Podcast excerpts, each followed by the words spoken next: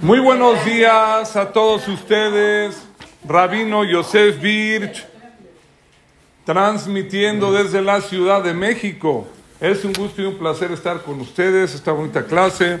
Muchas gracias a todas. Aquí tenemos un letrero. Aquí estamos en filmación de felicidades. Hoy, Baruch Hashem, día de mi cumpleaños. Me festejaron las alumnas con bonito pastel.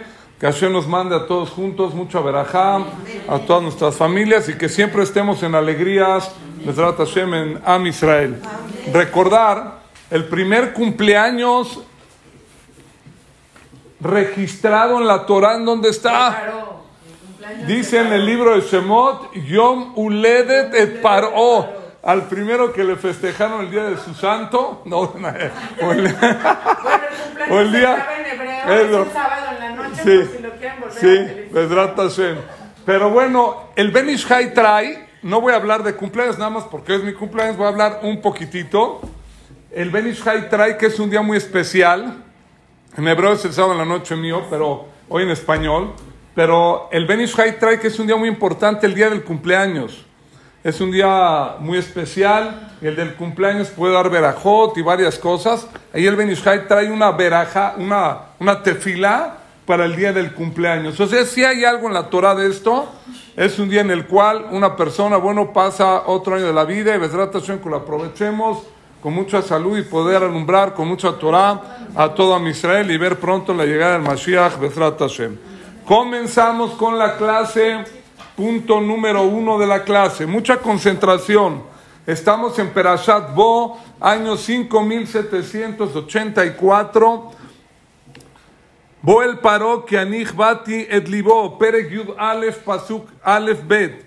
Ve comparó porque yo le endurecí el corazón, bedleva badab, y el corazón de sus esclavos, le man shitio totai ele para hacer todos los milagros. Bo se escribe Bet Aleph. En Perashat Baera la semana pasada hubieron siete plagas. En esta Perashat quedan tres plagas que serán langosta, oscuridad y Macad de Jorot. Bo, así se llama la Perashat, la letra Bet suma dos la letra Aleph suma uno, tres. Quedan tres plagas y después van a salir de Egipto el Am Israel. Entonces le ordena Hashem a, Moshe, ve comparó y le vas a cantar que ahí van las demás plagas para que dejes salir al pueblo de Israel. Ahora, escribe la Torah, Etasher talalti mitzrayim. Y yo me voy a Italalti. La traducción sería como burlarme de Egipto con las plagas que les voy a mandar. Rashi, Rashi, trae, ¿qué quiere decir la palabra italalti? Dice Rashi, sihakti, me reí, sonrisa, del, ¿sí o no? Me burlé, o me burlé o me reí. Eso dice Rashi, yo me voy a burlar de Mitzray. El Ramban, Nachmanides, se los voy a leer, vean lo que dice Nachmanides sobre este pasuk ¿Por qué Hashem mandó tantas plagas, diez plagas para burlarse de Paró y Egipto? Dice el Rambán, Animach el libo, yo le voy a endurecer el corazón a Paró, de Kamot Bo, y me voy a vengar de él por lo que le hizo al pueblo de Israel. Como dicen Teilim Bet Dalet, Yosef Shamaim, Ishak Hashem y Laklamu. Borolán se va a burlar de él, de Paró. Ahora, Paró, él estaba muy seguro de su poder, de su reinado. Él se creía el Balabait, él se creía Dios. ¿En qué lugar? Aquí está Dios.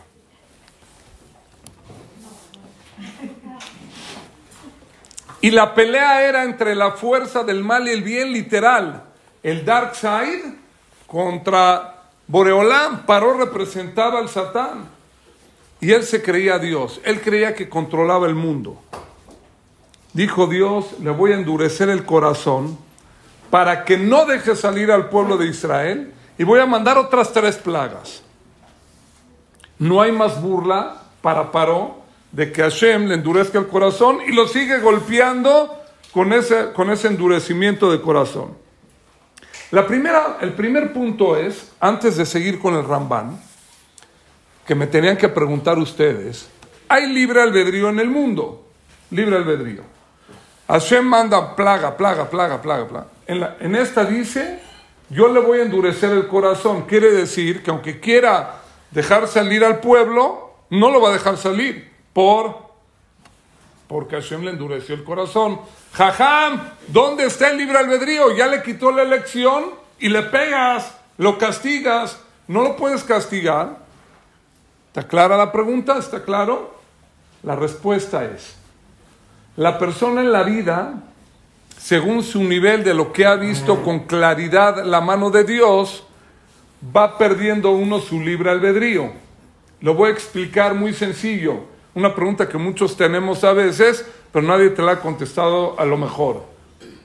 Si una persona que es Shomer Shabbat, come kasher, etc., y le va increíble, le va increíble, todo bien, tiene salud, archimillonario, todo, todo el mundo se va a hacer kasher, shomer Shabbat y va a cuidar mitzvot. Si la persona que no cuida le empieza a ir mal, obvio se va a hacer todo el mundo para acá. O viceversa, si al que no cuida le va bien y el que cuida le va mal, pues nadie va a cuidar. Viene Boreolam y te deja tu libre albedrío. Hay gente que cuida Torah y mitzvot y le va bien, hay gente que cuida Torah y mitzvot y no le va tan bien, para que te desbalancees. Hay gente que no cuida nada y le va muy bien, y hay gente que no, que no cuida nada y no le va tan bien, hay de todo. Eso es libre albedrío. Tú decides para dónde irte. En el caso de Paró, vio siete plagas, sangre, ranas, piojos, animales, como cantan los, los niños en el kinder ahí en la yeshiva, ¿no? Ya no tienes libre albedrío, Dice Moshe, sangre, va, vamos. Mete un popote, el mitzri, a la botella de agua del judío y sale sangre. Y en la misma botella mete un popote, el judío chupa el agua, sale agua. Milagro. Luego ranas, piojos. Ya no tienes libre albedrío, te están reventando. Viene Boreola y dice, no, le tengo que endurecer el corazón un poquito a su terquedad para que él ahora tenga libre albedrío y él decida si sí salen o no salen. Y él decide, no van a salir. ¿Me expliqué? Le subió el nivel de qué? De endurecimiento de corazón para que ahora él decida, viendo tantos milagros, si dejó salir o no dejó salir. Porque un golpe más y a lo mejor en cualquier momento va a dejar salir por los golpes. ¿Me expliqué? no le quitó el libre albedrío. Al endurecerle el corazón, le dio libre albedrío, por si no lo iba a perder.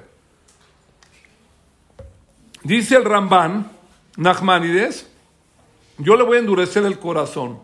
Y van a salir en Lel Shimurim, pueblo de Israel, que es él va a decidir en la noche de Pesach que va a sacar a los judíos. El Makat Bejorot, al final de esta perashá, último golpe Makat Bejorot. Próxima perashá, Beshalach Paró, manda al pueblo. ¿Qué pasó acá? ¿Cuándo fue el primer ceder de Pesach en la historia del pueblo de Israel? En Egipto. Viene Hashem le dice, de Goya al dios de los egipcios, el animalito este, y ponen el dintel sangre. Y va a brincar el ángel de la muerte a la casa de los Yehudim y va a matar a los primogénitos. Ahora sí. Entonces, Paró se empieza a convertir, según el Ramban, Nachmanides, en un instrumento de juego. Hashem quería que demostrar su poderío en el mundo y burlarse de Paró. ¿Y qué creen? Paró, él creía, él creía que él era Dios. Él creía que él decidía. Una persona que dice, yo soy Dios, yo creé el río Nilo, lo mandas al psiquiatra, ¿verdad? ¿Qué está pensando Paró? Se estaba burlando Dios de él. Al endurecerse el corazón de Paró, él seguía creyendo que él era Dios, que él controlaba las cosas, que él manejaba el mundo y que Dios no podía con él. Vean lo que dice eh, Les voy a leer algo impresionante. Paró decía que no necesitaba a Dios. Aunque hay Dios en el mundo, no necesitaba. ¿Por qué? Dice en el Talmud, y también el Midrash lo trae, Li yo creé el río Nilo y es mío. Yo lo creo. Yo no necesito de ti, Dios, lluvia. No necesito. Si no mandas lluvia, hay mucha agua en Egipto, el río Nilo, que se desborda. Aniasiti, yo creé el Nilo. Mi inteligencia, mi estudio me mandó a ser el imperio egipcio, mira el poder que tengo. No necesito a Dios. Así pensaba Paró. Dice el Midrash en Otiot de Rabia Akiva, este es el Midrash. Dice así sobre este pasuk. Amarla en Paró, lo leo el Midrash. Atemo bribli shakados baruchum lo matar. Ustedes me dicen que Dios manda la lluvia y el rocío, yo no lo necesito. Yo tengo el Nilo. Yo tengo poder. Yo creé el río Nilo, yo también creo. ¿Y qué crees? Tengo éxito, tengo dinero, tengo algodón egipcio, el mejor del mundo, se riega con el Nilo, tengo agua. No necesita ningún siatad ismaya. No necesita paró ayuda del cielo. Aquí me freno. En el primer punto, la idea de la perashá es entender que tenemos que sacar a veces nuestro paro interno. Muchas veces sin decirlo, a lo mejor pensarlo, cuando llegas a tener algún tipo de éxito en la vida, puedes llegar a pensar que tú tienes el control de la vida. Tienes mucho dinero. Ya. Que Dios te mande verajá. Ya tengo verajá. No, necesitas, decirme que Dios me mande verajá. ¿eh? Hay gente no lo dice, pero lo piensa y yo les digo. Hay gente que tiene todo, todo bien. Ese paro hay que sacarlo. Y el Siatad Ismael es un Yehudí, en cualquier situación que esté, tiene que entender que en un segundo le puede hacer Boreolam la vida a la persona, como la historia de Paró, lo terminó.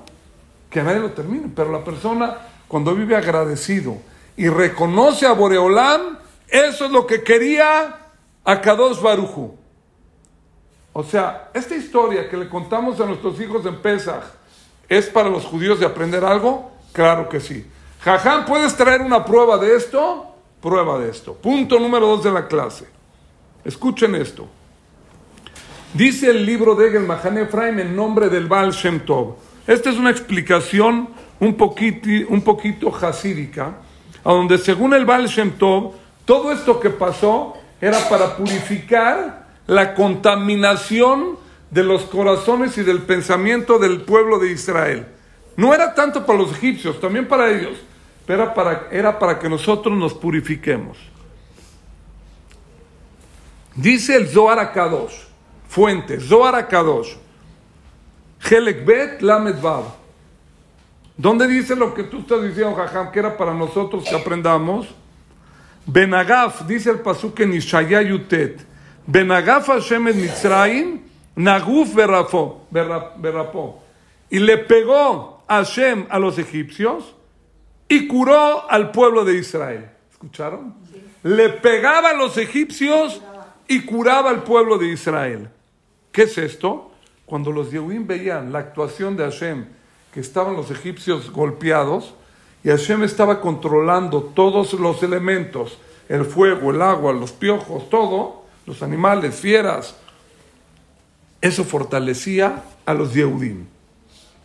Akados Barujú cambió, cambió todos los Maharajot Teba, toda la naturaleza, para que el pueblo de Israel vea que Hashem controla todo, agua, piojos, todo, todo completito.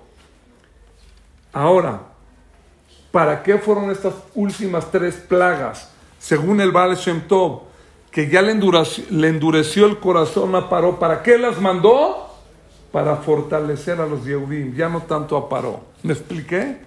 Quería enseñar a Hashem que hasta en genética humana la controlaba Hashem. En Macat Bejorot habían casas de egipcios que se morían dos, dos primogénitos ¿Y quién moría? La mamá y dos hijos por... De repente si el egipcio tenía un hijo primogénito, se moría y se mueren dos, quiere decir que la esposa estuvo con el vecino. Tenía primogénito de él y del vecino. Entonces moría el primogénito del Señor, el primogénito del vecino y la esposa que la mataba el esposo. Eso era lo que pasaba. Hashem dijo, Ani Hashem, yo manejo todo, yo controlo todo. Paró no existe. Jajam, está increíble este Balshento. ¿Podrías traer algo así de locos? Este es el punto neurálgico de la clase. Una explicación bonita, cabalística, profunda y que la podamos aterrizar a la vida cotidiana, va. Este es el regalo de cumpleaños. Punto número 3 de la clase. Paró, Pei Resh Ain Hei, Pei Resh Ain Hei, así se escribe. Si acomodas tú las letras diferente, es Aoref. Paró es Aoref. Nunca. Nunca. ¿Cómo le llaman al pueblo de Israel?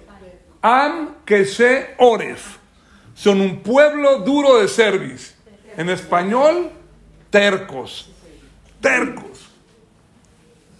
Eres terco. ¿No?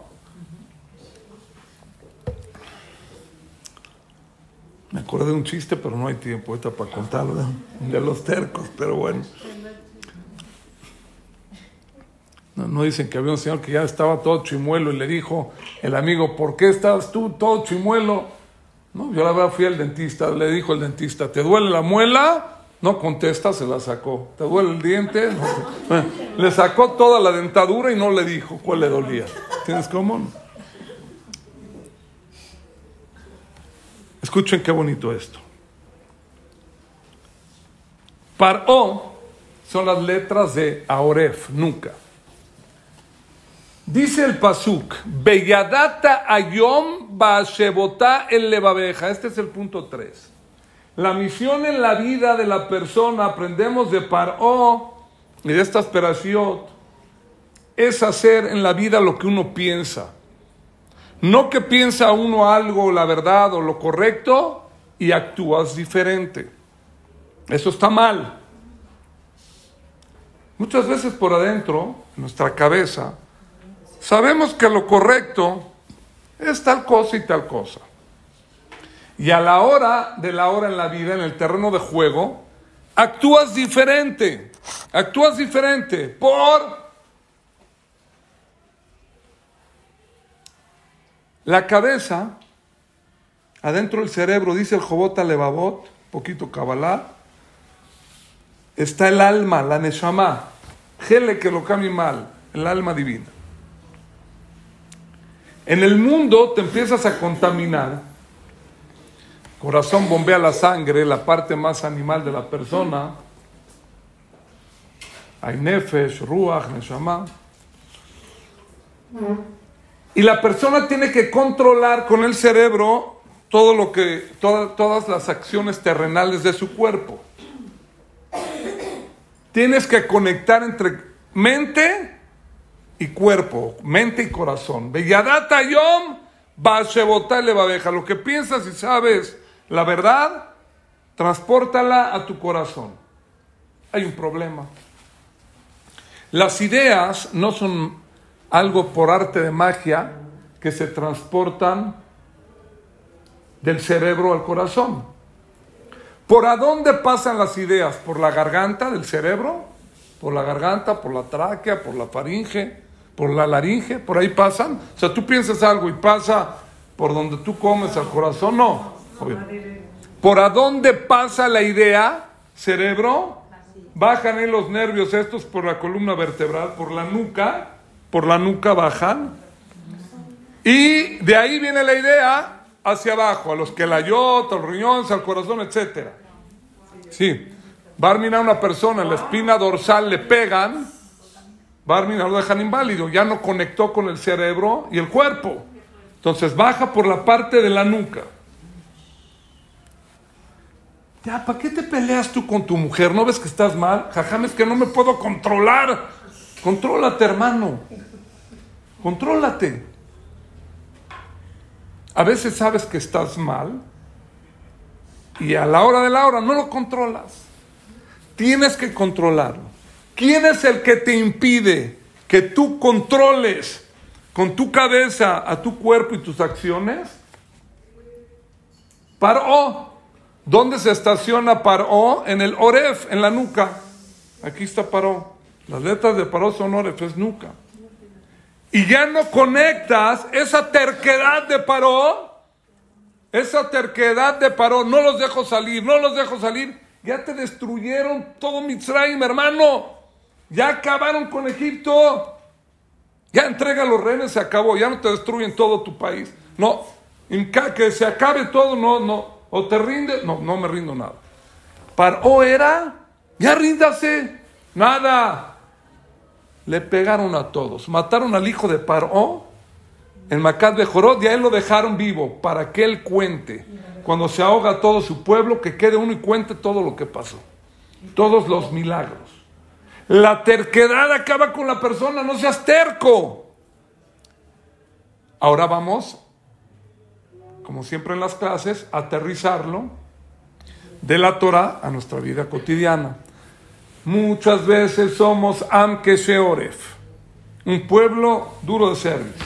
Que sepan que normalmente la mujer tiene más fe que el hombre. Por dejud de las mujeres salimos de, de Mitzrayim. Tenían emuna. Los hombres pero el hombre un poco a veces es más terco. Dije ayer en una, en una clase, ¿no? Estás, estás tú de chavo y vas en playerita y está helando en la calle y te grita tu mamá, oye, yo sí, llévate un suéter. A veces te hacía regresarte tu mamá, te lo ponías así como que ya ahorita ahí en el coche lo aventabas, no me pongo nada. ¿No? No, sabí que se regresaba. La mamá es la voz de tu conciencia. No seas terco, está helando. Mañana me dices que te dio gripa. Y ahí va uno y le vale gorro y le da gripa, pero no hace caso. Eres terco. Seas terco. Ponte un suéter en el frío. Los hombres tenemos una mitzvah llamada tefilín. ¿Por, ¿Por qué? A ver, jajam, es que la Torah es machista. ¿Por qué no nos deja ponernos tefilín a las mujeres? ¿Por qué nada más a los hombres? Ya no necesitan. Respuesta. Respuesta. La mujer es más completa, es clase de mujeres, la clase de hombres digo al revés, pero la, mujer es más completa, más perfecta. ¿Qué voy a decir? Está el pastel, no me van a echar la cara, pero bueno. Escuchen. Sí, ya sé que estoy bien. Oigan, por eso lo de... Oigan, oigan esto. El tefilín, el tefilín que nos ponemos en la cabeza tiene cuatro compartimientos a donde van cuatro operaciones, cuatro eh, partes de la Torah. ¿Y qué está escrito adentro? El Shema. Y también está la salida de Egipto adentro. Dejen. Lo mismo que está en la mezuzá. Dejen Mitzrayim. ¿Y por qué cuatro compartimentos y en el de la mano hay uno? Es un solo rollito. Porque el cerebro tenemos Jochma, Binah, Badat, etc. El entendimiento, la sabiduría, el análisis. Está dividido en cuatro el cerebro, la manera de entender. Ahora, el problema es que tú ya entendiste el caso, lo que es la verdad, sabes que este camino es el bueno, sabes que hacer esto es bueno, sabes que comportarte bien con buenas midotes es bueno, y de repente no lo llevas a cabo. ¿Quién te molesta? Paro que está en la nuca. Viene Boreolam en esta perasha, en esta perasha, en esta perasha. Al final dice, Aquí viene la mitzvah de ponerte el tefilín. En esta perasha. En esta perasha Viene Uxartam Leotal. ¿Qué tiene que ver el tefilín en esta historia de salir de Egipto? Cuando vi la película con Charlton Heston, no salen los diez mandamientos, no sale que se pone tefilín. ¿Qué tiene que ver tefilín en esta perashá? Respuesta. Viene Dios y dice, te tengo que quitar, Señor, hombre, la terquedad. ¿Cómo te voy a quitar la terquedad? Te pones el tefilín, tiene una cinta que rodea la cabeza. Atrás en la nuca tiene una dalet. La dalet pasa hacia adelante dos tiras hacia el corazón y el pecho. Viene Borrón y te dice, ponte el tefilín, te ordeno poner el tefilín. ¿Sabes qué? Eso te va a ayudar a hacer un bypass, a brincarte el paro, a brincarte la nuca, que para conectar con el cerebro y tu corazón y actuar correctamente, te brinques el oref, la nuca, que es las letras de paró, y puedas tú pensar bien y teletransportar todas tus ideas a tu corazón y comportarte bien. Espectacular. ¿Y por qué la mujer no necesita ponerse tefilá, tefilín? Porque la mujer en el nivel de pensamiento tiene una perfección que el hombre no la tiene. ¿Dónde dice Jajam? En la Gemara. Dice, Biná, Yeterá, ni tenes la Isha. Un entendimiento especial que no tiene el hombre se le dio a Hashem a la mujer. Un ejemplo, invitas a un cuate, a un amigo o alguien para hacer un negocio, un negocio a cenar a tu casa. Cena esto, lo otro, ya se va, vamos, tú lo ves gentleman al otro, una dama de persona, etc.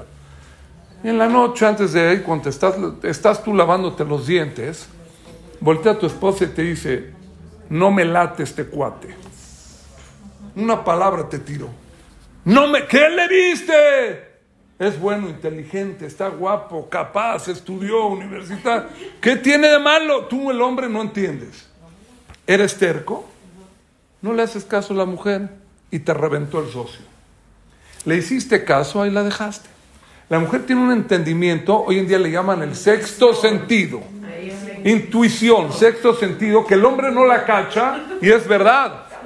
El hombre no la cacha y la mujer por eso no necesita ponerse el tefilín, porque conecta más rápido entre cabeza y corazón. Y el hombre, la terquedad, la terquedad, no, la no terquedad es cola, ser, tomar, lejazara, se llama de cola. En la Torah donde dice, viene Abraham Avinu, viene Sara y le dice, corre a tu hijo Ismael. Eh". No, se empieza a pelear con Sara, terquedad, tuvo que interferir Dios. Le dijo, todo lo que te diga tu mujer Sara, escúchala, tiene razón. Quita la terquedad, quita la terquedad. Y le hizo caso, le hizo caso.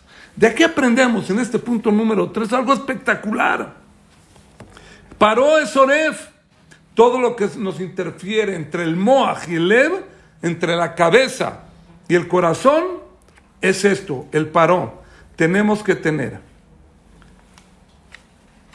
el entendimiento de que en esta perashá Dios nos, nos purificó, nos trató de terminar a todo el paró, pero hay un paró que cabalísticamente está, que está ubicado en la nuca, que con ese hay que guerrear toda la vida todavía, y Hashem nos hizo un, un favor en esta perashá de mandarnos la mitzvah de tefilín para hacer el bypass, para brincar esa terquedad, y el que quiere, puede. Al final de cuentas, va a salir ganando y va a quitar a su paro todos los problemas. algo, perdón que le interrumpa, pero tiene que ver. El Rabban siempre en su curso de Comparte tu Luz dice la nuca, que uno tiene que quitarse y cortarse de la nuca, estarse golpeando. Ideas que le crearon a uno en el pasado, la educación que le dieron, y de ahí también vienen las, creencias. Las creencias, hemos, hemos mencionado también eso aquí alguna vez. Todas las creencias, sí, sí, hay que quitar. Una persona eh, creció con creencias equivocadas y luego actúa. Yo siempre cuento, lo, en, en, mi libro escribí una anécdota que una vez hubo un problema de Salón Bait y vinieron la pareja y me están contando el problema y le dije a ella, oye, ¿por qué le contestaste a tu esposo así? Y él tuvo que actuar de una manera, te tuvo que gritar o faltar al respeto. ¿Tú sabías que si le decías de su mamá tal y tal cosa se iba a explotar? Claro, jajam, por eso le dije. Ah, Oye, si sabes que te va a reventar tu esposo, ¿por qué le dices? Ella sabía en su cabeza, ¿por qué le dices? Se quedó pensando y me dijo, así vi en la novela de Gaviota alguna vez.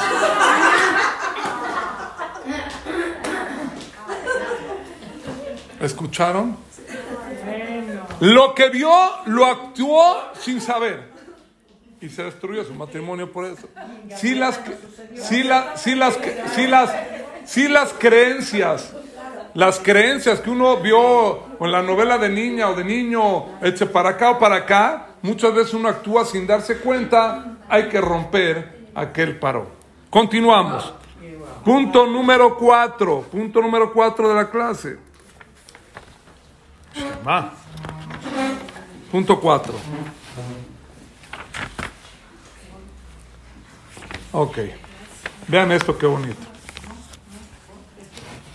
Dice la Perashá Peregyut Pasuchav Gimal. En la plaga de la oscuridad, penúltima plaga número 9, los Raúl Shetahi Belo Hoy descubrí este año, por sus de ustedes siempre trato de traer novedades unas explicaciones de locos, increíbles, para esto. Una la escribí en mi libro, que ya es sabida, pero ahorita voy a traer dos, tres novedades nuevas. No vio lo Raúl ish et lo No veía uno a su hermano y no se levantaba nadie de su lugar. ¿Por qué? Porque la oscuridad era densa, pesaba. No era nada más apagar la luz. Dice el Hidushei Arim, esto es lo que yo traje en mi libro, ya lo escribí, en mi libro escribí esto, el Hidushei Arim, dice que a José Gadol que lo Raú y Shetahib. No hay oscuridad más grande en la vida de la persona cuando no volteas a ver a tu hermano. Increíble. Porque el paso dice, lo Raúl y Shetahib no vio uno a su hermano. Si estás hablando de los egipcios, no es tu hermano. ¿Me explico? Esa es la pregunta.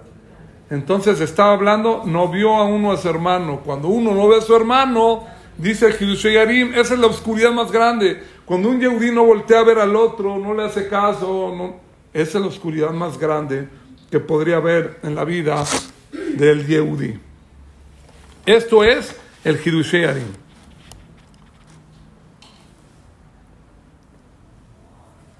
Ulhol Bene Israel a vemos votado. Y a todo el pueblo de Israel había luz donde vivía. O sea, el judío caminaba con una linterna integrada. Caminaba entre la oscuridad del judío. Y los Yehudim tenían luz. Y los egipcios no. Dicen Jajamim. De aquí aprendemos. Tú tienes que ser luz. Tú tienes que aumentar amor entre tú y tu compañero, Ishle Reu, y siempre pensar bien del otro, siempre juzgarlo para bien al otro, eso es lo que trae la luz, no la sonará. Beabtale reajaca moja. Esa es la grandeza del pueblo de Israel. Escuchen esto, qué bonito.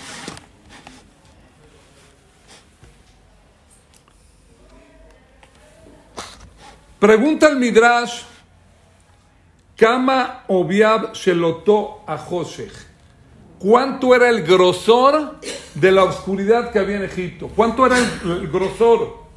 Como una pared, como una ¿Cuánto era un grosor? Abaque dinar era grueso como una moneda de dinar. Había una moneda dinar, ¿sí? Como hay dólar.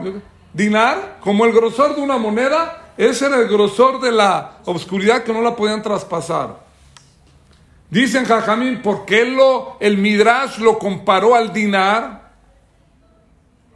Contestan los rabinos hasídicos, porque la gran oscuridad, o muchas veces la oscuridad en las familias o en las personas, viene por problemas de dinar, por el dinero.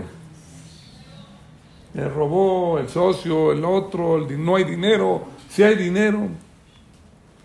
O a veces el exceso de dinero no te deja ver Ishetehab. Esta es la novedad, la primera novedad. El dinero muchas veces te cega y no te deja ver a tus hermanos.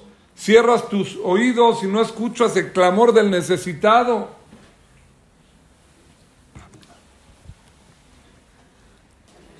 Zacata dal, hay gente pobre, tiene necesidades. Cierra el ojo, cierra el oído. Hay que cuidarse de aquel golpe de José. Estaba viendo ahorita que hay guerra ahí en, Israel. Estaba viendo unos hayelim que están ahí en el Germón congelándose y mandan un video. Oiga, no nos pueden mandar unas chamarritas térmicas, decir esas de, de México, es marca Uniclo, no sé qué marca, que así para. estamos congelando. ¿Qué dices tú viendo el video aquí en México? Alguien les va a ayudar. Oye, y si no hay nadie que les ayude. El otro, el gringo pensó lo mismo. Hay un mexicano que va a mandar una chamarrita al, de, al israelí. Aplícate, aplícate, no cierres tu oído. No hay mayor oscuridad que eso. Pon atención. Dice la perasha, Perek Yudbet Pasuk Memalef, Vayei Be'etzem Ayom Azem, Hashem Meres Mitzrayim, dice el Pasuk, dice el Jajamim, ¿cuánto? Esto es espectacular lo que vamos a decir ahorita. ¿Cuántos años decretó Dios que iban a estar en la esclavitud? ¿Qué le dijo Dios a Abraham? Abraham Ochaná, 400 años. ¿Cuántos años estuvieron? Reduzana. 210 años. ¿Por? ¿De dónde salió la rebaja? Escuchen. Escuchen.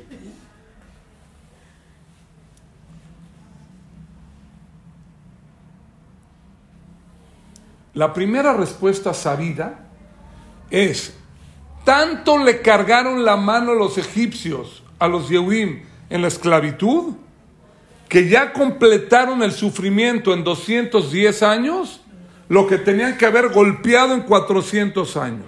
Esa es la explicación sabida. Jajam no es lo duro, sino lo tupido. Pero si es tupido, se acaba más rápido el problema.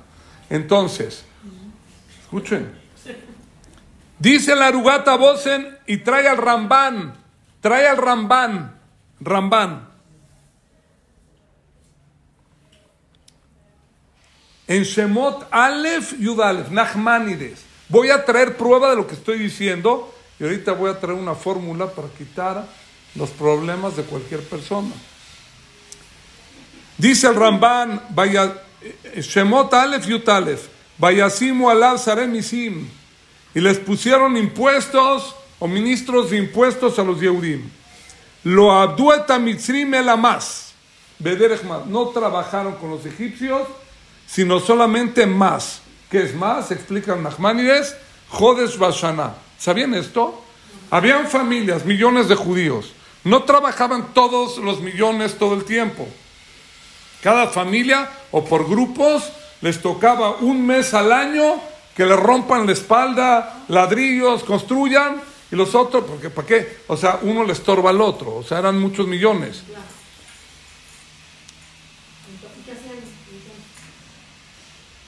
¿Y por qué un mes al año?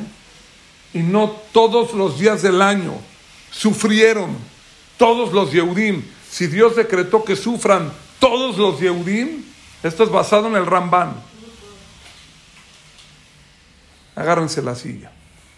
Cuando mandaban a un grupo de Yehudim, eran 15 millones de Yehudim ahí adentro de Egipto, más o menos. Mandaban por mes, vamos a decir que tocaba como un, un millón doscientos mil judíos por, por mes, más o menos dividido, ¿no? Más o menos. Mandaban a ese milloncito de judíos a trabajar, le estaban rompiendo la espalda, construyendo pirámides, latigazos, todo. ¿Qué hacía el pueblo de Israel?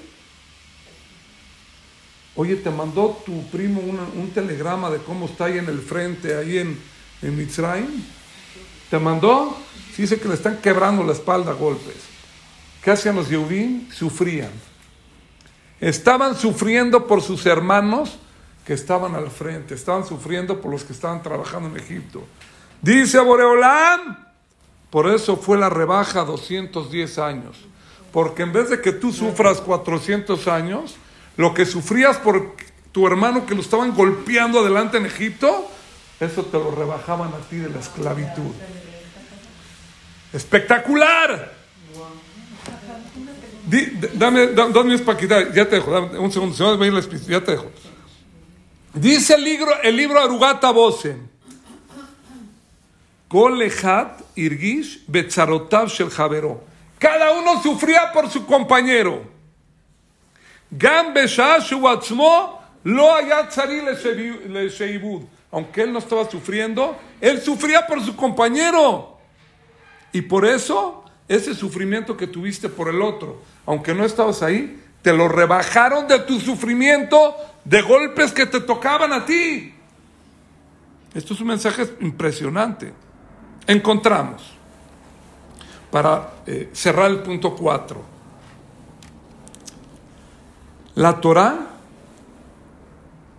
le da mucha mala, mucha categoría al que es Mishtatef Betzar Javero, el que se asocia con el sufrimiento de su compañero.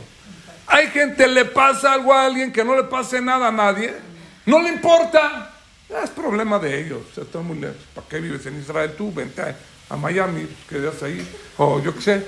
Hay gente no le importa nada. Bueno, di un teilim que diga a su abuelita, por ello no digo. Hay gente se hace indiferente, no le importa.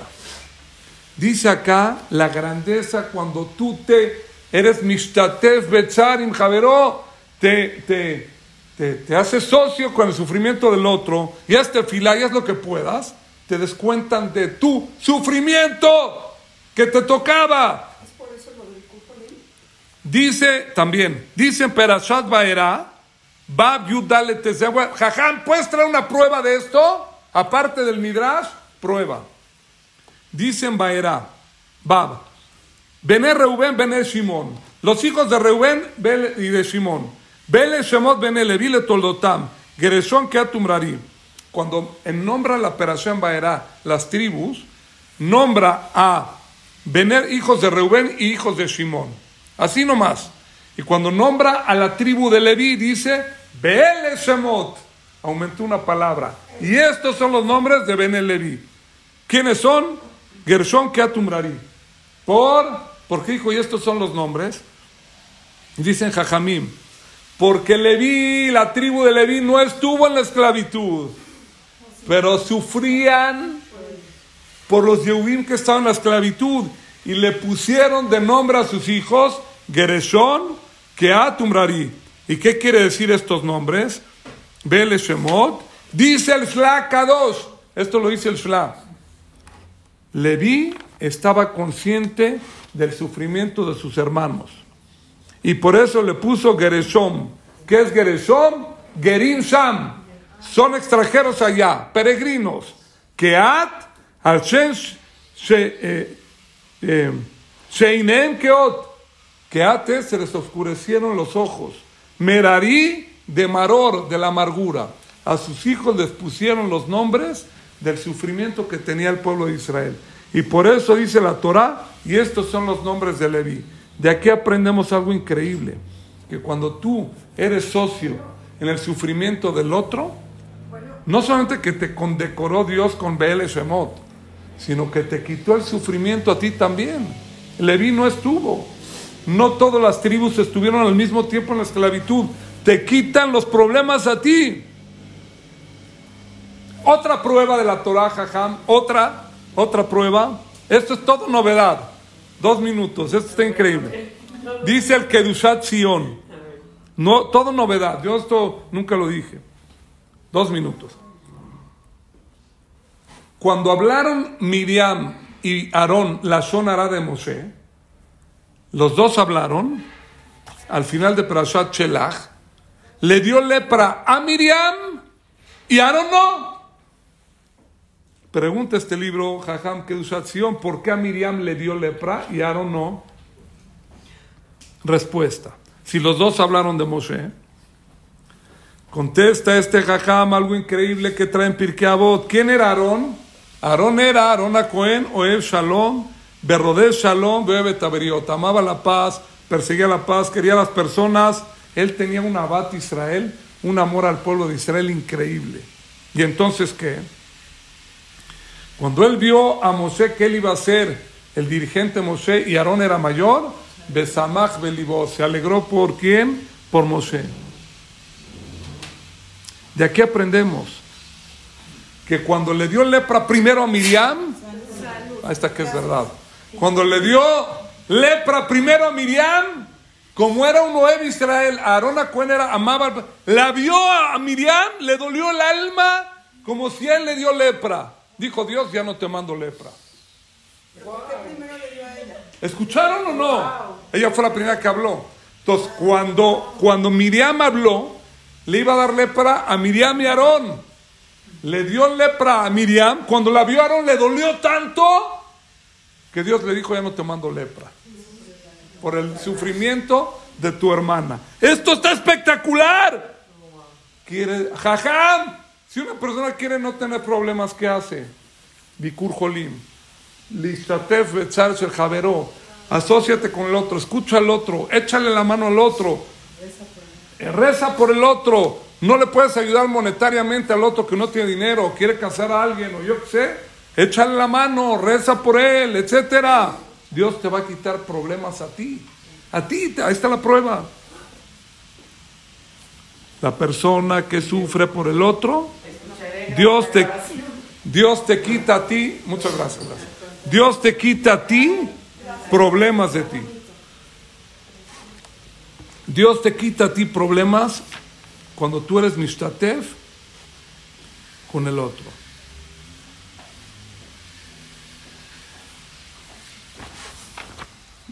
Recta final, una palabra más. Lo voy a dividir en un punto por separado. Es increíble. Punto número 5. Dice la Perashá Yudalef Bet. Daber Nabeosneyam, háblale al pueblo. Beishalu Ishmed Reu. Beishamed Reuta que le que le Habla con el pueblo de Israel que pidan prestado utensilios, joyas de oro, de plata, uno de su compañero. ¿Qué siempre nos enseñaron en la escuela? ¿A quién le pedían prestado el oro y la plata? Los judíos a los egipcios, ¿no? Siempre así entendimos. ¿Qué creen? Novedad año 2024. Reu, ¿no? Umatanot ish et reu. Reu es tu querido. ¿Qué tú querías mucho al egipcio? No. ¿Por qué le dice Reu? Dicen Jajamim algo espectacular vi este año. No se refiere a los mitzrim. Tú judío, pídele a tu vecina judía o judía judía, pídele que te preste sus aretes, su collar, entre judíos.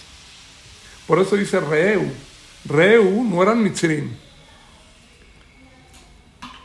Y cuando tú te comportes con Ain Toba con el otro, entonces tú vas a contagiar para bien también a los otros, a los egipcios, y te van a prestar oro y plata.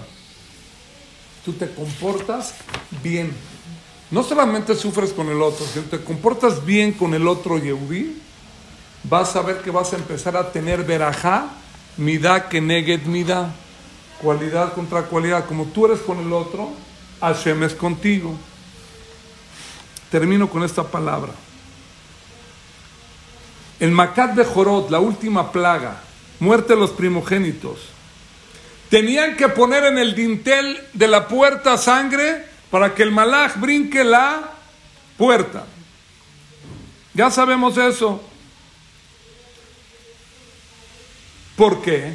Si son judíos, ¿para qué la prueba? Contestan Jajamim, cuando sale la gezerá, la epidemia, el Hamabet, no distingue entre tzadik o rasha. Empieza a matar parejo. Y Hashem mandó la mitzvah de poner sangre para que distinga entre Yehudí o mitzri o egipcio.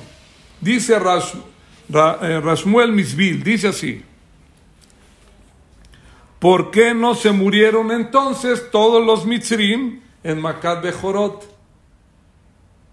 Otra vez la pregunta. ¿Para qué pone sangre en el dintel? Porque cuando hay gezerá, mueren buenos por pecadores. Entonces la mitzvah de la sangre te protege al bueno, que no te, en la gezerá, en la epidemia, de muerte los primogénitos, no mueran los Yehudim. Pregunta el Ramisville, entonces, ¿por qué solamente murieron los primogénitos? Tenían que morir todos los egipcios. Si el judío había peligro que muera, ¿no hay más peligro en los egipcios no primogénitos que mueran? ¿Me expliqué la pregunta? Espectacular, respuesta. Respuesta.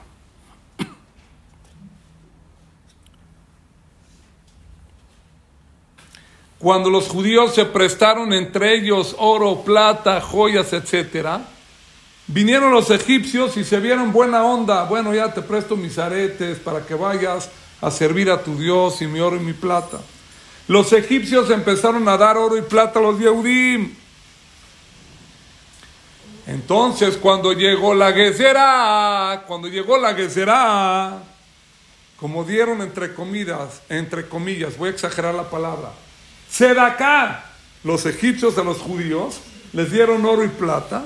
Cuando llegó la hora de que tenían que morir, Sedaká, Tatzil Mimavet, la, la caridad que hicieron los egipcios con los judíos, los salvó de la muerte. En verdad tenían que morirse todos los egipcios.